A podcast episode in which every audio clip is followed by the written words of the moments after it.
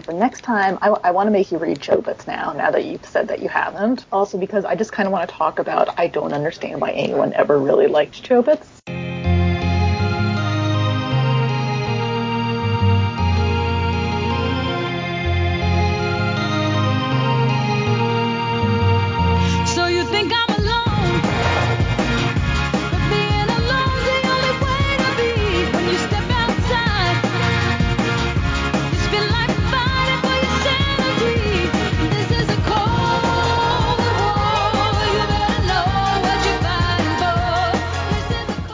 Welcome back to Manga in Your Ears. My name is Corey. Helen and April are with me, Hi, everybody. Heyo.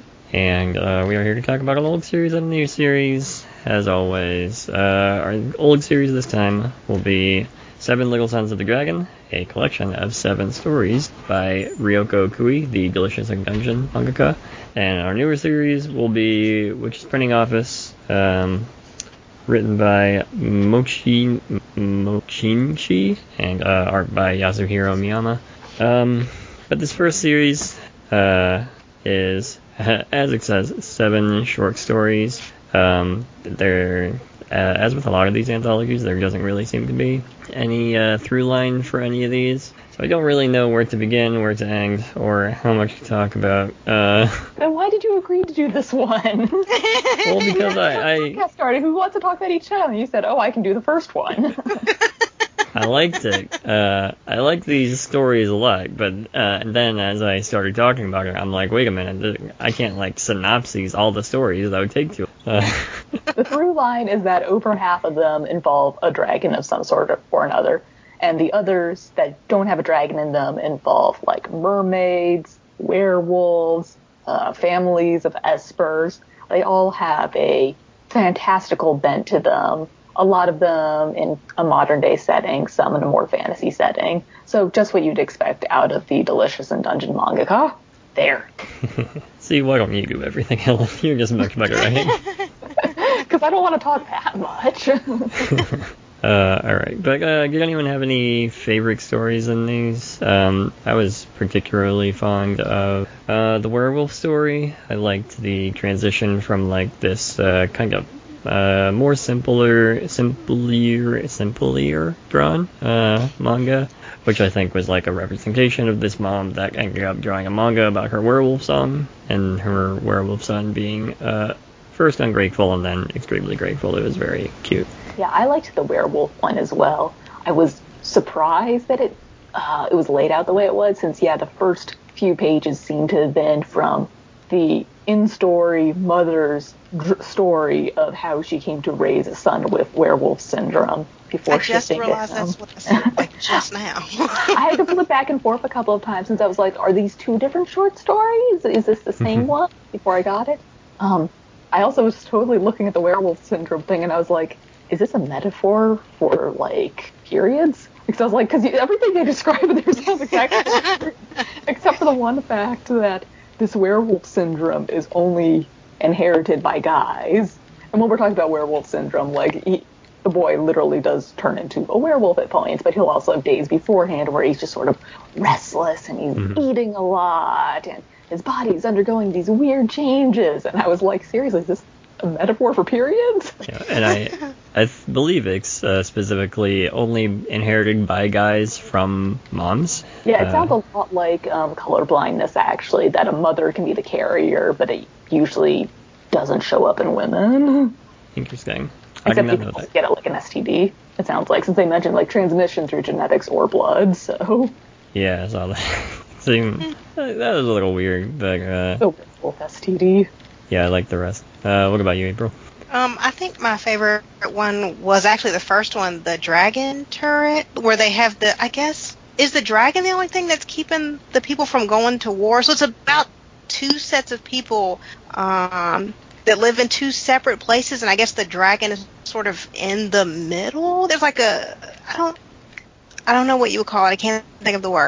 There's a wall with Yeah, only, like yeah. a single opening, and the dragon has decided, ah, yes, on top of this is the perfect place for my nest. And it's a very protective mother, and it will go after anybody who goes by, so you can't just march an army through it right now. So the so, so the two people can't really mix. They can't trade goods. Um, and I, I don't know, I just like the kind of stories where there's like something larger going on, but it focuses on on how it affects the people involved in small ways. So I liked um, how you had the main girl that was being affected, but then she meets um, the guy comes from the other side, and they kind of have to navigate learning new things and learning about each other. I, I don't know. I like really love that story, and I got this in digital, and I read that story, and I'm like, oh, I should have bought this in print, and I think I still will. But I, but I really, I liked that first story, and then the the second one, the mermaid story, I just I wanted a little bit more of that. Like when it ended, I thought, oh, I didn't think that was going to be the end. So that was the only one that I thought like, oh crap, I thought there was going to be a little more to it. Yeah, that mermaid story was a bit weird. Uh, I mean, I liked all the stories, but that one I least liked out of them. The uh, the crater the crater one I think was interesting because it kind of grounded the story of these warring people, and it's like in every story about war, it's really about the people, and it's like Mm. these people are just people. They can love each other. It's not like the people are at war. It's the countries that are at war, and then you have some sort of false sense of nationalism that is propaganda into your face because the countries want you to be at war. But uh, I like this the has way. hot takes with Corey. yeah. Um, I like the way that it's centered around all that. We're uh, getting a budgeting relation, uh, relationship uh, or friendship, and then eventually going moving toward a relationship, uh, just because uh, the people near the sea had salt and the people not near the sea wanted salt. Yeah, I liked both of those stories as well. Honestly, this is the rare anthology for me where I liked all the stories. Uh, that's usually not the case for me, and it might have just been because these are all from one creator whose work I already like. And I also read this digitally.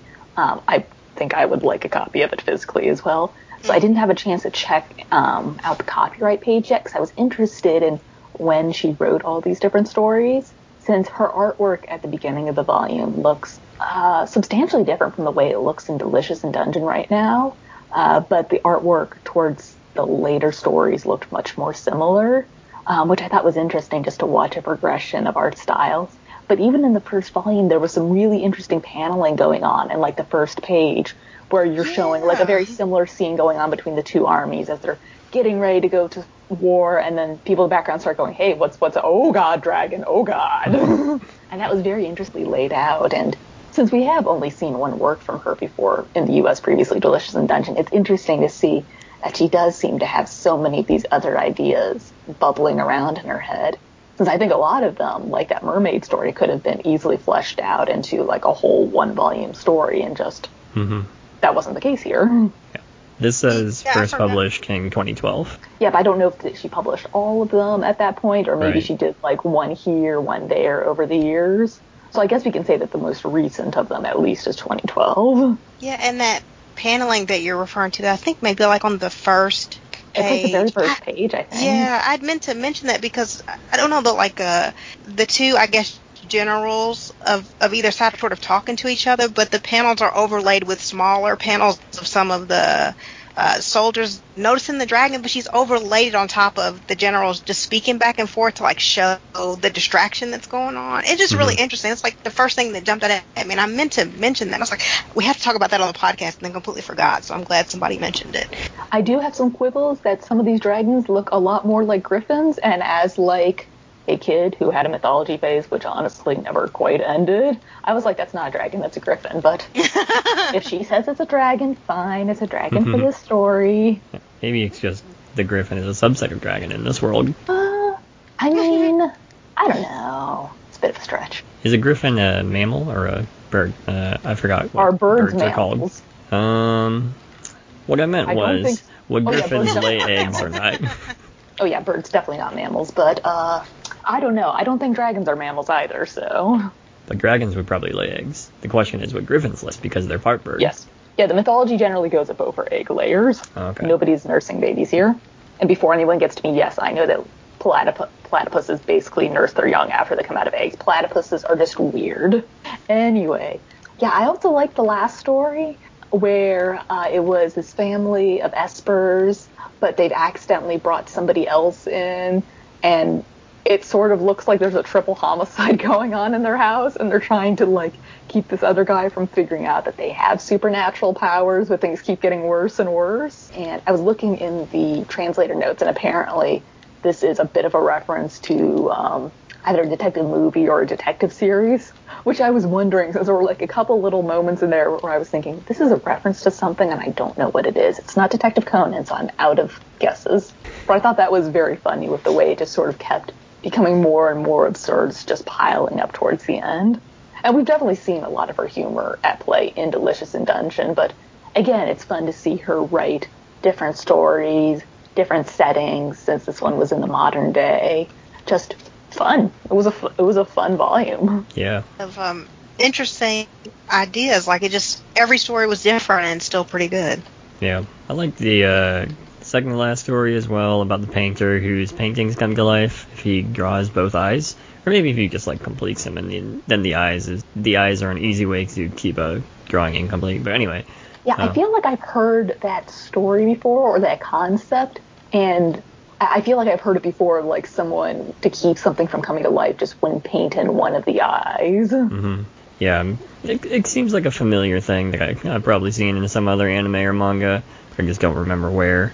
Um, but the story of him uh, just like reconnecting with his son after so long of him being stubborn, and he turns it turns out that his son was always looking up to his dad as a as a painter, even though he's a doctor. Very touching by the end. I guess that was like kind of a theme throughout the end of the book, or throughout the entire book, is that these uh, none of these like sad endings. If you're not looking for sad endings. Yeah, most of them were pretty ho- hopeful. Even the one with um, the assassin lady, like that one had a bit of an uplifting ending at the end. Um, yeah, no sad endings. That's also nice. we don't need sad ending 20. Not right now. Yeah. Uh, but anyway, does anyone have anything else on this before we move along? Um, I think we really had to have liked it if we're if two of us have it in digital and are consider getting it in print. I kind of wish I would have gotten it in print. I s it was out before coronavirus. I'm like, darn, I should have picked it up then. But it's mm-hmm. nice to still be able to read it in digital. yeah, I just got it in digital because that's the faster way to do it when we're doing a podcast every two weeks and you need a quick turnaround to get the book and then read the book. Thankfully, we already had it somehow. I don't know. Because you two have a gigantic library of manga. Yep. Come to our private library. Don't come to our private library. This is our house. Uh, anyway, let's take a break and we'll talk about more books on the other side, both literally and story wise.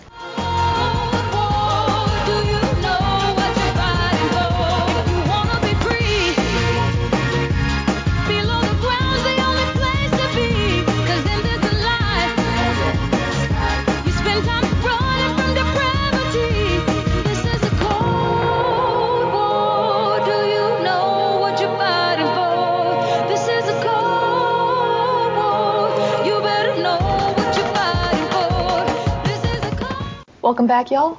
And now for our second title of the night. Well, we're recording this in the evening. I have no idea when people are listening to this. Uh, it is going to be Witch's Printing Office. Uh, the original story was written by Muchinchi. Not entirely sure how you make all those consonants work, but okay. And the art for this adaptation has been done by Yasuhiro Miyama.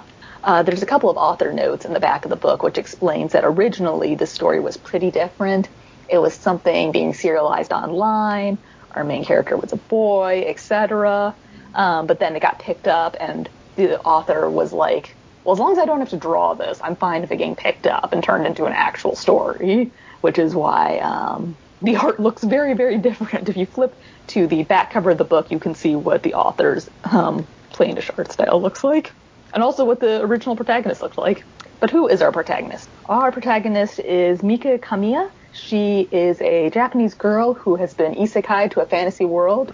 You know, a tragic occurrence which is occurring more and more often these days towards all of these young, healthy Japanese people. Oh, And so, she- uh, sorry to interrupt, but isekai clarification is it isekai if they are reborn into another world, but not taken to it? Because I, I got the impression that she was reborn. I think she got literally portaled, so yes, isekai. I would also consider reincarnation isekai since we've been considering things like my next life is a villainess and ascendance of a bookworm as isekai. Okay. Yeah, that's true. But I'm pretty sure she gets literally portaled in for this one. Um, although we don't see the event. We see her already in another world, and she's figured out that there's magic in this world, so somebody must have a spell to send her home. but there's no like international collaboration between magic users to share what spells they have or anything. There's no real libraries. So she calls upon her nerdy roots and decides that the best way to get people together and exchange knowledge is to have a comic market. And so they have invented Magicket, where they have these one day events that people can sign up to be a vendor at and sell their zines of new spells they've come up with. People go down and buy them. And she still hasn't found a spell to send her home yet, but now she is having a good bit of fun organizing and running this. She's made some friends in this other world who are helping her with like security and lines. And when they are not running this event, she's also set up a literal printing office taking advantage of the one spell she knows, which is to like perfectly copy a book multiple times. So this world's never going to invent a photocopier, but probably doesn't need to. So. and honestly, printing machines are just evil anyway to work with. Uh, Yeah. I thought this one was really fun. We've had so many isekai series to the point where I would say that like a third of them are kind of like quirky ones, which have some sort of weird twist to make them stand out. And this one I think would definitely fall into that category since it is much more focused on the comic comic head part of it. But I just really liked this one. I thought it was a lot of fun and was very charmed by this first volume. It sounds like you guys liked it as well. Yeah, I liked it. I wasn't really sure what to expect. You think I would based on the title, but I still didn't really know what to expect, and some of the chapters went different places than I thought they would. But I thought it was cute. Like it was a, a fun concept, and yeah, I'm with Helen. It was it was a lot of fun. Just uh, the different spells, and um, yeah, it was it, it was fun. Yeah, there's a chapter towards the end where they basically reinvent cosplay by accident. and there was another chapter which makes me think that we're, they're setting it up for like a long term game to explain why someone's nickname has become Nakano Broadway. So I'm not entirely sure if they'll make that work or not, but Yeah, Nakano Broadway being a big shopping center in Japan to buy otaku things. yeah. Thought the Nakano thing was a little clever, maybe a little too clever, but uh, I kind of liked it in the moment. Uh, I did like the manga overall too, though.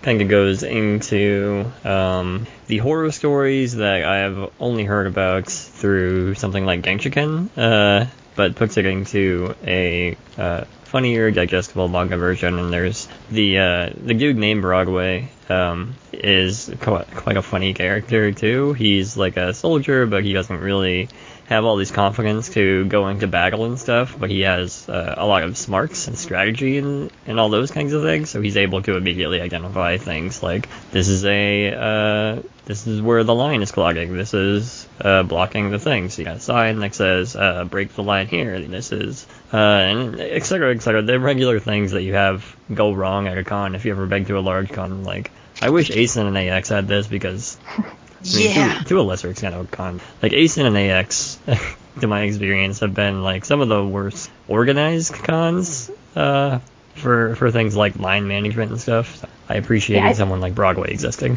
I feel like Otakon does line management pretty well, but a lot of this reminds me of going to Small Press Expo here um, just outside of DC, which is held in a hotel ballroom because for some goddamn reason they refuse to get a bigger space even though they really need it. And so they, they could really use some line management. Their current strategy is to just put all the popular authors at tables near doors so that people can go out the door into the hallway for lines.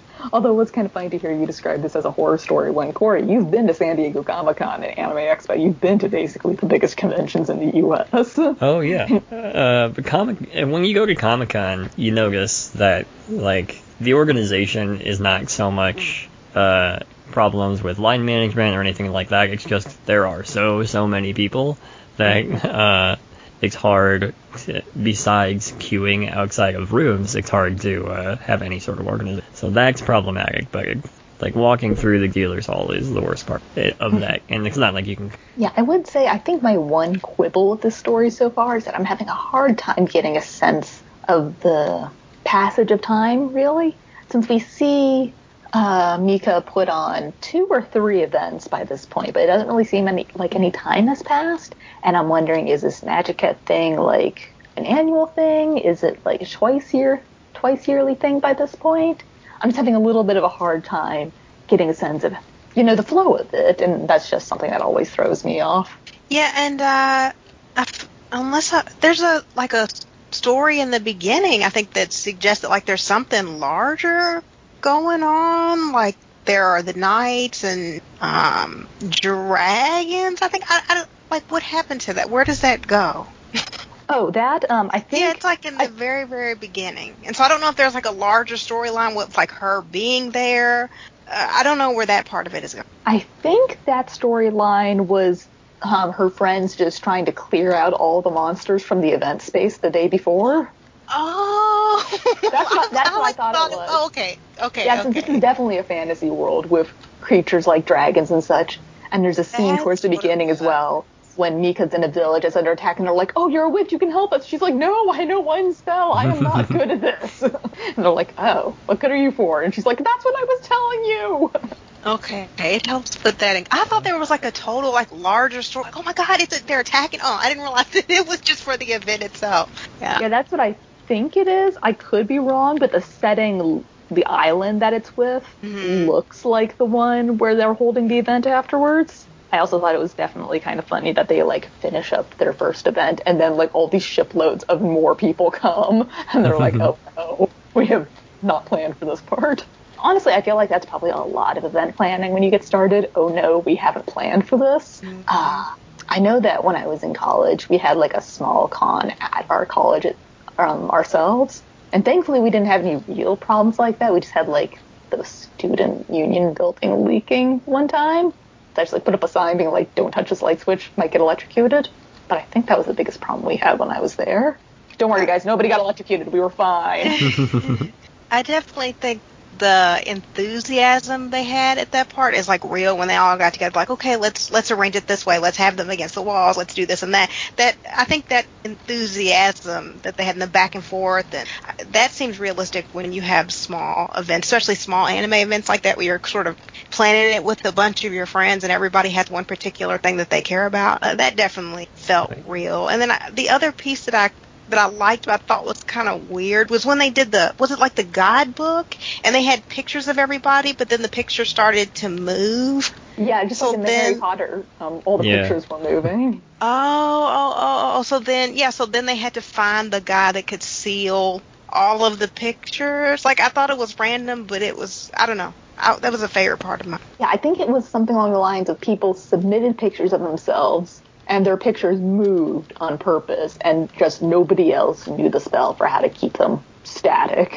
And so they had to find the one guy who knows this spell. Because like we said earlier, this world is not very good with the um, spread of information. They don't have any central libraries or lending systems. It looks like you basically just need to know the guy, the one guy who can do this thing. yeah. Which Mika is hoping to change in her own way through capitalism, I guess. Yeah. Through, I don't know. When uh, everybody's doing small scale zines like that, it's hard to think of it as capitalism, but small market capitalism. mm, yeah. But yeah, I think as people can tell, we all really enjoyed it, and there's a ton of other little details in this story we haven't even touched on. Like at one point, Mika is getting some people together to help her plan the event, and they're saying, "Oh no, these two groups are like rival groups. We shouldn't put them next to each other." And I noticed they had like names of like various guilds, you know, that function sort of like real world circles. And I was looking at all the titles, and I'm like, wait a minute, all of these are Japanese publishers mm-hmm. with a letter removed. So this was a lot of fun and definitely makes me sad that I think every convention I was hoping to go to this year after Katsucon has been canceled now because we still can't get this damn Rona under control. Yep. Someday I would like to go to Otakon. Someday I would like to go farther than two miles from my house again. That too. Wait, I think I did that Yeah, today at the doctor's office. I think the doctor's office is technically farther than two miles. But you guys get the point. Something for more fun than the doctor. yes. Uh, with that, I think that's going to be the end of this episode, folks. Bit of a shorter one, but you know that just gives you guys more time to go out and read the books. Go do it. Go do it. ah, you can find us on Twitter at Manga in Your Ears, and you can find the podcast on Apple Podcasts. We are also hosted on the Taiiku Podcast website. That is T A I I K U dot com. Wait, is it dot com? Yes, it is is .com. dot com. Good. Um, we are hosted on there since we are technically an offshoot of the Taiiku Sports Anime Podcast. And uh, if you want to see us on any other services, you can hit us up on Twitter and let us know what they are. Since I think we're only on Apple Podcasts right now. Correct. As you can tell, none of the three of us are the ones who actually deal with that back end of the website. So Yeah, it broke like yesterday, and I had no idea why. It was apparently uh, something with our hosting service, the way it connects to WordPress or something. I don't know. Um, but Camellia, our uh, our web width, figured it out, or it just fixed itself somehow. I don't know. It works now though. yeah, yeah, the OASG's WordPress site like broke the other week while I was in the middle of editing a post, and I was like, what is going on this time? WordPress. And you can also follow us individually on Twitter. You can find me on Twitter at Wandering Dreamer, and you can also find me writing for the OASG. I've had a lot of reviews coming out recently, like one, My Dad's the Queen of All VTubers, which was very definitely a cursed series. And I've also been doing some more fun series like the new Fushigi Yugi series.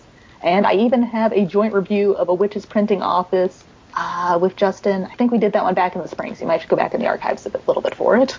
I will link to it in the app. Ooh. Uh, you can find me on Twitter at Mangiorin. I'm still alive. I say that every episode. I say I say that like I'm disappointed by it, but I'm really not. Very happy you were still with us. Uh, and you can find me on Twitter at CompassionK, yelling about sports, or rather the reasons why there are a lack of Until next time, folks. Bye.